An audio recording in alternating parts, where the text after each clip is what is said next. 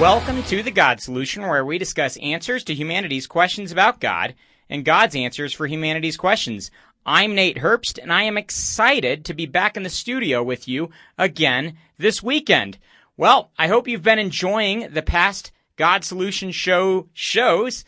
Last week's show, we talked a little bit about the Planned Parenthood videos, and if you've been paying attention, they dropped another one this week. I do want to discuss that briefly, but before I touch on that, I wanted to tell you a little bit about what you have to look forward to this week and in the coming weeks. Again, if you want to get our past shows, you can go to GodSolutionShow.com, get all of our past shows there under the past shows tabs. You can stay in touch with us and do a lot more at GodSolutionShow.com. And coming up in the next few weeks or months, we're going to have Dr. Paul Copan on. We're going to have Dr. Michael Brown on. We're going to have J. Warner Wallace on. Today, we're going to have Dr. Hugh Ross on. We're going to be having many others coming on the show that are going to be incredible, incredible interviews. And so you don't want to be missing all that is coming up. Again, we're going to get to that interview with Dr. Hugh Ross, noted astronomer, apologist, scientist, Christian, theologian, author, and the director of Reasons to Believe in Apologetics Ministry. So we're going to talk to him in just a few minutes here, but I wanted to first go back to our show last week my friend Austin Crocus and I were talking a little bit about the Planned Parenthood videos and just the unbelievable horror that these videos portrayed. Again, these undercover videos have been coming out. A third was just released since last week's show, and apparently there are nine left to be released in the coming weeks. Now, if you're listening today, if you heard last week's show, great. If you didn't, go to GodSolutionShow.com and get it. I just want to implore you to be active concerning this important issue.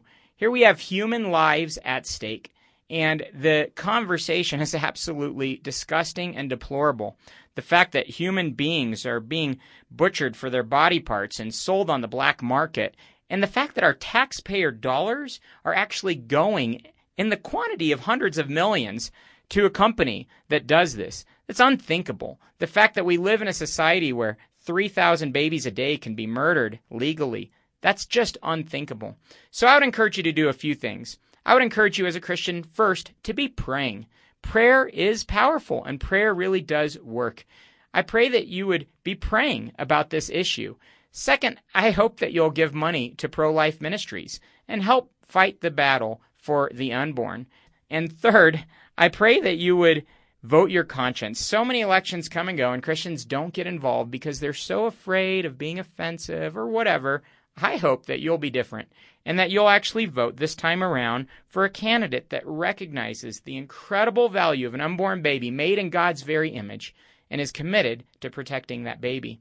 And finally, if you have friends that have had abortions, or if you have, I want you to know that there's hope in Jesus Christ. You can come to Him and you can experience forgiveness simply by putting your faith and trust in Him. At the end of the show, I'll tell you a little bit more about how you can do that. Well, again, thanks for listening. Like I said, today we're going to be talking with Dr. Hugh Ross, who is an astronomer and best-selling author. He travels the globe speaking on the compatibility of advancing scientific discoveries and the timeless truths of Christianity. His organization, Reasons to Believe, is dedicated to demonstrating via a variety of resources and events that science and biblical faith are allies, not enemies. His books include Why the Universe is the Way It Is, Hidden Treasures in the Book of Job, and Navigating Genesis. I'm also reading his most recent release and revision of A Matter of Days Resolving a Creation Controversy. I think it's a thoughtful and humble approach to the controversial topic of young Earth versus old Earth creationism. Yes, Dr. Hugh Ross is an old Earth creationist. Now, if you're new to the show, I've talked about this before, and I try to let people know that I am not an old Earth creationist nor a young Earth creationist. I'm a humble creationist. I think there is some ambiguity in Genesis, and I think God designed it that way to continually draw us into the mystery of His Word. There are things that aren't precisely clear, and I'm okay with that, and I think we should all be okay with that. And we shouldn't become defensive about those things. We should be defensive about those things that are absolute in Scripture, like the fact that God divinely and intentionally created man, and He didn't do it through a process of evolution. So we're going to be talking to Dr. Hugh Ross today. He is an old earth creationist, and what that means is that he is a creationist, not an evolutionist. So hear him out. Whatever end of the spectrum you find yourself on, I hope that you'll give him a fair shake and listen to him and see what he has to say. I think you'll find that he approaches this topic with a strong commitment to biblical inerrancy and additionally a strong commitment to scientific evidence. And I think he does a good job of showing how the two are not in conflict, but go hand in hand. So it's going to be an exciting interview. Again, I'm currently reading his most recent revision of A Matter of Days, Resolving a Creation Controversy. I haven't finished it yet, but you could pick that up at Amazon. You could also find out more about Dr. Ross at reasons.org. Without any further ado, welcome to the God Solution Show, Dr. Hugh Ross. Thank you. I am just beginning to read A Matter of Days, Resolving a Creation Controversy, and it has been a thoughtful and humble approach to this important topic. Thanks so much for writing that book and so much more. Oh, you're very welcome. My pleasure. So, first of all, please tell me how you came to faith in Jesus Christ. Well, I was born, raised, and educated in Canada, and uh, got very serious about studying astronomy when I was seven years of age. And it was at age 16 that I spent a year studying cosmology, uh, the science of the origins and history of the universe. And I was persuaded at that time of, all the different explanations for the history of the universe, the one that was best fitting the observations was the Big Bang. And if I knew it was Big Bang, there was a beginning. If there was a beginning, there had to be a beginner. And so I started looking for that beginner, and I began with Immanuel Kant and Descartes and uh, recognized that they had some wrong ideas about the universe, and then uh, went to the great religions of the world Hinduism, Buddhism, Islam, uh, Mormonism, uh, Christianity. And uh, when I picked up the Bible, I realized of all the holy books I've looked at, and all the books of philosophies I studied, this is the only one that had correctly predicted the features of the universe. I was astounded to discover that the Bible had all the uh, critical elements of Big Bang cosmology recorded thousands of years ago. And I realized that no book of science even hinted at Big Bang cosmology until the 20th century. So that persuaded me that the Bible was consistently and accurately predicting future scientific discoveries. And the only way that could be possible is that the Bible was inspired by the one that actually did the deed. So it was at age 19 that I signed my name in the back of a Gideon Bible, giving my life to Jesus Christ. And I probably had times where I met Christians uh, fleetingly, but I didn't really get to know Christians until eight years later uh, when I took up a faculty position at the California Institute of Technology.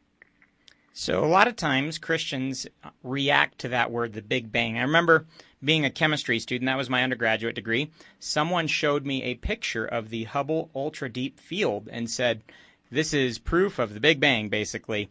And when I saw that picture, I remember feeling like I got punched in the gut because I had always been told that this was the opposite of creationism, the opposite of the biblical account. Later on, I found that this was actually quite compelling evidence for the existence of a creator. Is that correct? Uh, that is definitely correct, and that was recognized by astronomers when the Big Bang was first proposed. In fact, one reason for uh, it being uh, rejected so strongly was the fact that it had biblical implications. And so the reason why the steady state model was predicted, the oscillating universe model was predicted, is because astronomers did not want uh, the Christian implications of Big Bang cosmology. But the physical evidence became so overwhelming, they were forced to accept the Big Bang in spite of the fact that it pointed to the God of the Bible as the creator of the universe. So now science confirms that the universe began a finite time ago out of nothing. And that's incredible evidence for those of us who have put our faith in Jesus Christ and what the Bible says. The Bible does say in Psalm 19:1 that the heavens declare the glory of God, the skies proclaim the work of his hands. As an astronomer, what are some ways that you see the heavens proclaiming the work of God's hands? Well, I mean, what persuaded me as a young man was realizing that the Bible stood alone in saying we live in an expanding universe, that the universe not only has a beginning of matter and energy, but a beginning of space and time itself. And so when I studied the space-time theorems, I realized here was proof that the God of the Bible was creating the universe. And we look at the expansion of the universe, that's where we see the most uh, compelling evidence that a God has supernaturally designed the universe for the benefit of human beings. And it goes on. The Bible talks repeatedly about how the laws of physics don't change. And we now can measure those laws of physics at many different look back times, and indeed it proves that the Bible got it right. And that there's a pervasive law of decay that governs the whole of the universe, what we call entropy.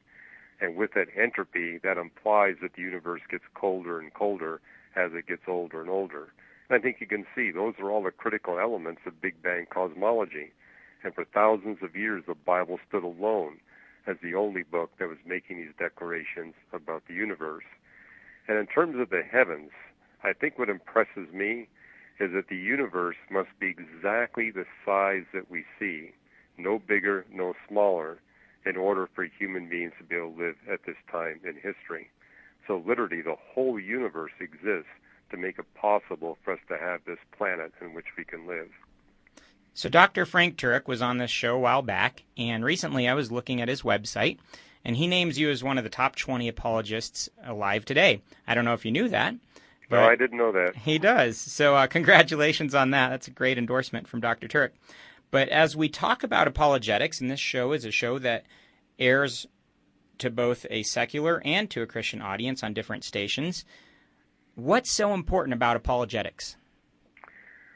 Well, it tells us in 1 Peter 3 that we always need to be ready to give the reasons for the hope within us with gentleness, respect, and a clear conscience. God's Holy Spirit is moving amongst the unsaved peoples of the world, uh, preparing them to hear. And uh, God is wanting us as Christians to be able to develop the evidences, the reasons that these people need in order they can come to faith in Christ. I mean, I'm a prime example of that. If it wasn't for the historical and scientific evidence, uh, for the truthfulness of the Bible, I don't think I would have become a Christian. That's great, great reasoning. I don't, you know, I don't know if I would have remained a Christian if it wasn't for that evidence. I've talked on this show freely about growing up in a Christian family, but encountering tremendous doubt in my teenage years, and I looked for evidence both for the historicity of the Bible's claims and for you know textual reasons to believe the Bible, and for scientific ones. You know, having this background in chemistry and having a, a heart for other sciences as well. I needed to see some of this evidence, and I sure am glad people like you have been providing it for us. So thank you. Well, you're very welcome. So, what is reasons to believe? This is your ministry, correct? What What is reasons to believe? Will you describe that for us? Yeah, well, you know, the Bible tells us that God has given us two revelations the book of nature and the book of scripture. So I founded Reasons to Believe to demonstrate to people how the book of nature establishes the credibility, the integrity of the book of scripture. And that science is not the enemy of the Christian faith, it's the ally of the Christian faith. And also established it to uh, show people that our Christian faith is testable it tells us in the Psalms and Proverbs that the more we look at nature, the more evidence we're going to see for the handiwork of God. So a lot of what we do here is uh, keep tabs on the frontiers of scientific research to demonstrate that the more we learn about science, the more new reasons we have to believe in Jesus Christ as Creator, Lord, and Savior. I mean, literally about 10 papers are being published every day in the scientific literature that help us make a stronger case uh, for the Christian faith. And so that's what we do is provide people with new reasons to believe and show them how to use those new reasons to bring people to faith in Jesus Christ. I often say on this show that an open mind, honest heart, humble disposition, and diligent search always lead to Jesus. And I really believe it's true that if someone comes to the evidence and they look at it with an open mind and a humble heart and an honest search and diligently willing to pursue the data wherever they lead, they will find Jesus. And I'm glad that you're looking at the evidence with that same optimism and hope. If you're just tuning in, you're listening to the God Solution Show. You can go to godsolutionshow.com and find out a little bit more about the stations that we're on and past shows and a bunch of different stuff. Today we're interviewing Dr. Hugh Ross. It's been a great interview so far, and I hope that you'll stay tuned and listen to the rest of it. So, how did this ministry begin? I've read a little bit about how it began in your book, but I'd like to hear it straight from you. Well, I was an astronomer at Caltech, and I was a Canadian, so uh, I only had uh, three years on my visa, and I was actually planning to go back to Canada or go to Europe to continue my research. And the church where I was attending and involved in a number of evangelistic ministries said, "What would it take to get you to stay?" And so it's a long story, but they gave me a, a job that enabled me to get an H-1 visa, so I was able to stay in the country. And after working as their minister of evangelism, where I was showing people how to use science as a tool to bring people of faith in Jesus Christ, the leaders of our church came to me and said, "We want to help you launch an organization because we think this is a message for the world, not just for our church." And so that happened uh, 30 years ago. Wow. Our ministry, Master Plan Ministries, is also celebrating its 30th anniversary this year. So I guess you started about the same time Master Plan started. That's wonderful. So could you share your mission with us? What's the mission of Reasons to Believe? Well, the mission is to show people that there's not conflict between nature and the Bible, that nature actually provides us with powerful new tools uh, to demonstrate that Jesus Christ is Creator, Lord, and Savior. And a charge that I often run into in university campuses is that creationism is not science because it's not testable, it's not falsifiable, and it doesn't make predictions of future scientific discoveries. So a core of our mission is showing to secular people that we have a testable, falsifiable, predictive creation model. And so our evangelism has always been founded on our testable creation model. We're actually able to show people month by month how the case gets stronger and stronger for the Christian faith. And so, you know, we speak on university campuses, we speak in churches and schools, uh, we do books and DVDs, and our whole goal is to directly reach people for faith in Jesus Christ at all intellectual levels, including even the Nobel laureate who came to Christ through our ministry, uh, but also to equip people uh, to who are Christians to use the tools that we develop as a way that they can bring people to faith in Christ. I mean, for example, uh, people will buy our books. They may not read them, but they give them away to non-Christian friends and have seen people come to Christ as a result. So why do you find integration of faith and science so important? Well, if there's a God, it's a God that uh, is going to be consistent. And so, one of the proofs for the Christian faith is that everywhere we look, we see a consistent, harmonious message. And so, part of the mission of Reasons to Believe is showing people how all the different scientific disciplines seamlessly integrate together to reveal truth. But we also do that with the 66 books of the Bible. Show people how these 66 books of the Bible can be seamlessly integrated. So, a core of our ministry is what we call constructive integration, where we show people how these different scientific disciplines, these different books of the Bible, uh, seamlessly integrate. And, uh, you know, the more we learn about Scripture, the more it's going to help us to understand the book of nature. The more we learn about the book of nature, the more it's going to help us to understand and explore the book of Scripture. I'm excited to hear a little bit more from you about your organization. It's been great hearing about reasons to believe. I would invite our audience right now to go to reasons.org. Again, that's reasons.org to find out more. And again, I'll just say thanks one more time. I remember, gosh, this is probably seven, eight years ago, nine years ago. I forget. I was preparing for a series of debates on our campus with the Campus Atheist Club, and I came across your website for the first time at that point. and two articles in particular were significantly important for me as I prepared for those debates and answered some internal questions and doubts that I had. So thank you for your ministry. Oh, you're very welcome. That's exactly why why we're here. Great. Okay, so now kind of veering into a little bit of the evidence and some of the particulars of your ministry. If you had to choose one or two things that impacted you the most as evidence for a creator, what would those one or two things be? The origin of the universe, the origin of life, the origin of humanity, and the design of the universe and Earth that makes life possible here on planet Earth. Would you mind explaining those at all for us? Yeah, well, I, I made that point because those have consistently have been the four most compelling scientific evidences for the Christian faith. That hasn't changed over the course of the past hundred years. So, for example, with the universe, we now have theorems that tell us that if the universe contains mass and if general relativity reliably describes the movements of bodies in the universe, then space and time have a beginning, space and time are created, implying a causal agent beyond space and time that brought the universe into existence. Which is why you see in the community of atheist physicists and astronomers a concession that deism cannot be taken off the table. What's interesting about the debate in the physics and astronomy community about God is it's all focused on whether God is a personal being, not whether or not there's a causal agent, because the space-time theorems have now proven that beyond any reasonable shadow of doubt. And in terms of the personality of the Creator, uh, the fact that we live in a universe that expands and must be exquisitely fine-tuned in the rate that it expands so that you get the elements that are necessary for life. Uh, a universe that expands too fast will only give you hydrogen and helium. A universe that expands too slow will only give you elements heavier than iron.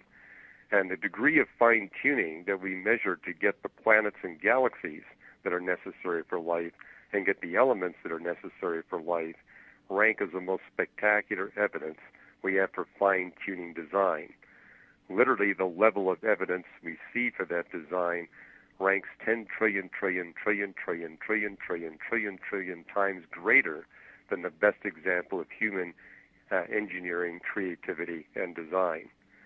And the point there is uh, that kind of design uh, points to intellect, knowledge, creativity, and power.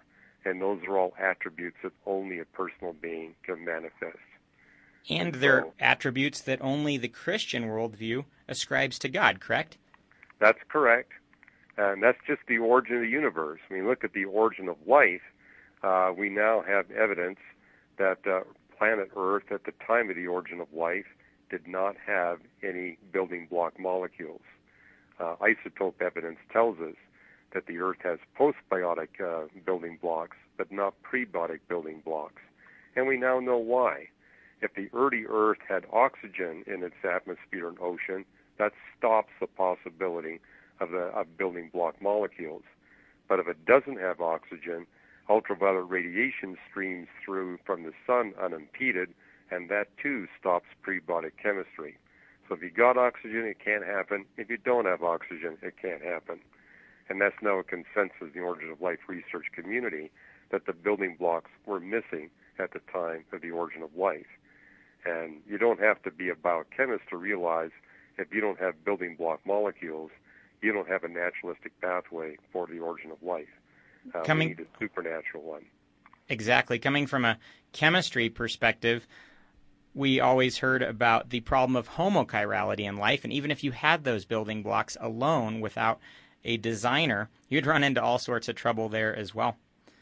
Right. I mean, nowhere in the universe or on Earth do we see a natural source for homochiral uh, amino acids or homochiral sugars. And truth be told, we don't find any sugars, any of the five or six carbon sugars anywhere outside of living systems or the decay products of living systems. I mean, that lack of sugars is a profound problem for the naturalistic origin of life model. So everything you're telling us is pointing to this one conclusion, and that's that the science tells us that what we see around us, both the physical universe and the life on this universe, all point to a creator that created this intentionally and created this universe willfully. That's true, and he's been active throughout the history of the universe and the earth. It's not just a one time thing. Absolutely. So now the question that people are going to ask is what's the difference between what you're saying and intelligent design? when we speak on university campuses, the, the charge we get back from the science professors is intelligent design is not science. And I have to agree with them because the way the intelligent design movement, as opposed to intelligent design, has been framed, they don't identify the intelligent designer. And they really don't have a model for the origin and history of the universe, life, and humanity. And that's why scientists say, hey, there's no model here this is not science. It's not testable. It's not falsifiable. It's not predictive. Now, to be fair to the intelligent design movement, components uh, are testable, but they really don't have a model uh, that explains the whole history of life because they're unwilling to take a stand on the uh, time frame for how long the universe has been here or the Earth has been here, uh, or who the intelligent designer is. So that's the key difference. We at Reasons to Believe identify the designer as Jesus Christ, and uh, we we have the origin of the universe at 13.79 billion years ago, uh, the Earth at 4.5562 billion years ago, origin of life at 3.8. And because we're specific about the details of the timing and the location, and the fact that we identify the intelligent designer explains why we're able to have a, a testable biblical creation model. And when we speak in university campuses, uh, we're received. They may not agree with our conclusions, but they do recognize we have a place at the scientific table because our model is testable, falsifiable, and predictive across the whole spectrum of everything we claim. Now, you're so you're not writing off the ID proponents. You're just going a step further than they go and actually Correct. saying Jesus did all this stuff. You're not making it ambiguous and unclear. Yeah, For- we're not ambiguous about the scientific details either. I mean, we're not afraid to say, hey, the universe is billions of years old. And that's something that we'll talk about in our next episode. Well, that was a great interview with Dr. Hugh Ross. You can visit reasons.org to find out more about him. You can also go to Facebook, Twitter, YouTube, Instagram, and you can search for RTB Official and find more about Reasons to Believe. Again, you can get more at reasons.org. In fact, you can even get Dr. Ross's testimony for free by clicking the microphone icon at reasons.org. Now, if you're just tuning in, I want to let you know the most important thing that I could ever let you know. And if you've been listening to the whole show, I hope it all funneled you to this final point. And that's the reality that Jesus Christ, like Dr. Ross said, is Lord and Savior, creator of this universe, who died on the cross for your sins and mine. Now, the Bible says that each one of us are sinful and separated from God. You don't need a whole lot to prove that to you. If you are sentient, you're probably aware of your own sin and how that separates you from a perfect God. Fortunately, the Bible says that God loves you with an infinite, everlasting love. His thoughts for you, the Bible says, outnumber the sand of the seashores. Incredible how much God loves you. In fact, He loved you so much that He sent His one and only Son, Jesus Christ, God in human flesh, to live a perfect life that we could never live and to die on the cross for your sins and mine. In fact, my daughter caught this the other day. She said, and she's very young, she's only five. She said, The reason Jesus could die for us is because he had no sin. We couldn't die for someone because we have our own sin. That's exactly right. Jesus died for you because he was the perfect, sinless sacrifice that God allowed to atone for your sins and mine. Jesus died on the cross and he rose on the third day. He conquered death, beating it so that each of us could look forward to an eternity with him if we put our faith and trust in him. The Bible says you can be adopted into his family by doing that today, by putting your faith and trust in him. And you can do that by verbalizing it right now in prayer. You can say, Jesus, I believe that you are who you say you are and that you died on the cross for my sins. Please forgive me. Please come into my life. Please be my Savior and Lord. Thank you for conquering death for me so that I could look forward to a life on this planet full of meaning and purpose and a life in heaven with you for all of eternity. Thank you. Well, the Bible says that if you put your faith and trust in Jesus this morning, that you're his child and that nothing can ever take that away from you. I hope that you'll go to GodSolutionShow.com and click the local churches link and visit a local church this weekend and grow in your walk with God. Well, thank you so much for listening to the God Solution Show. It is such a pleasure getting to talk to you every week. I hope that you'll tune in next week for the second part of the Dr. Ross interview. Like I always say, an open mind, honest heart, humble approach, and diligent search always lead to Jesus. And that's my hope for you that you'll find him this morning if you haven't already, and that you'll grow strong with him if you already know him. Thanks so much for listening. We'll see you again next week.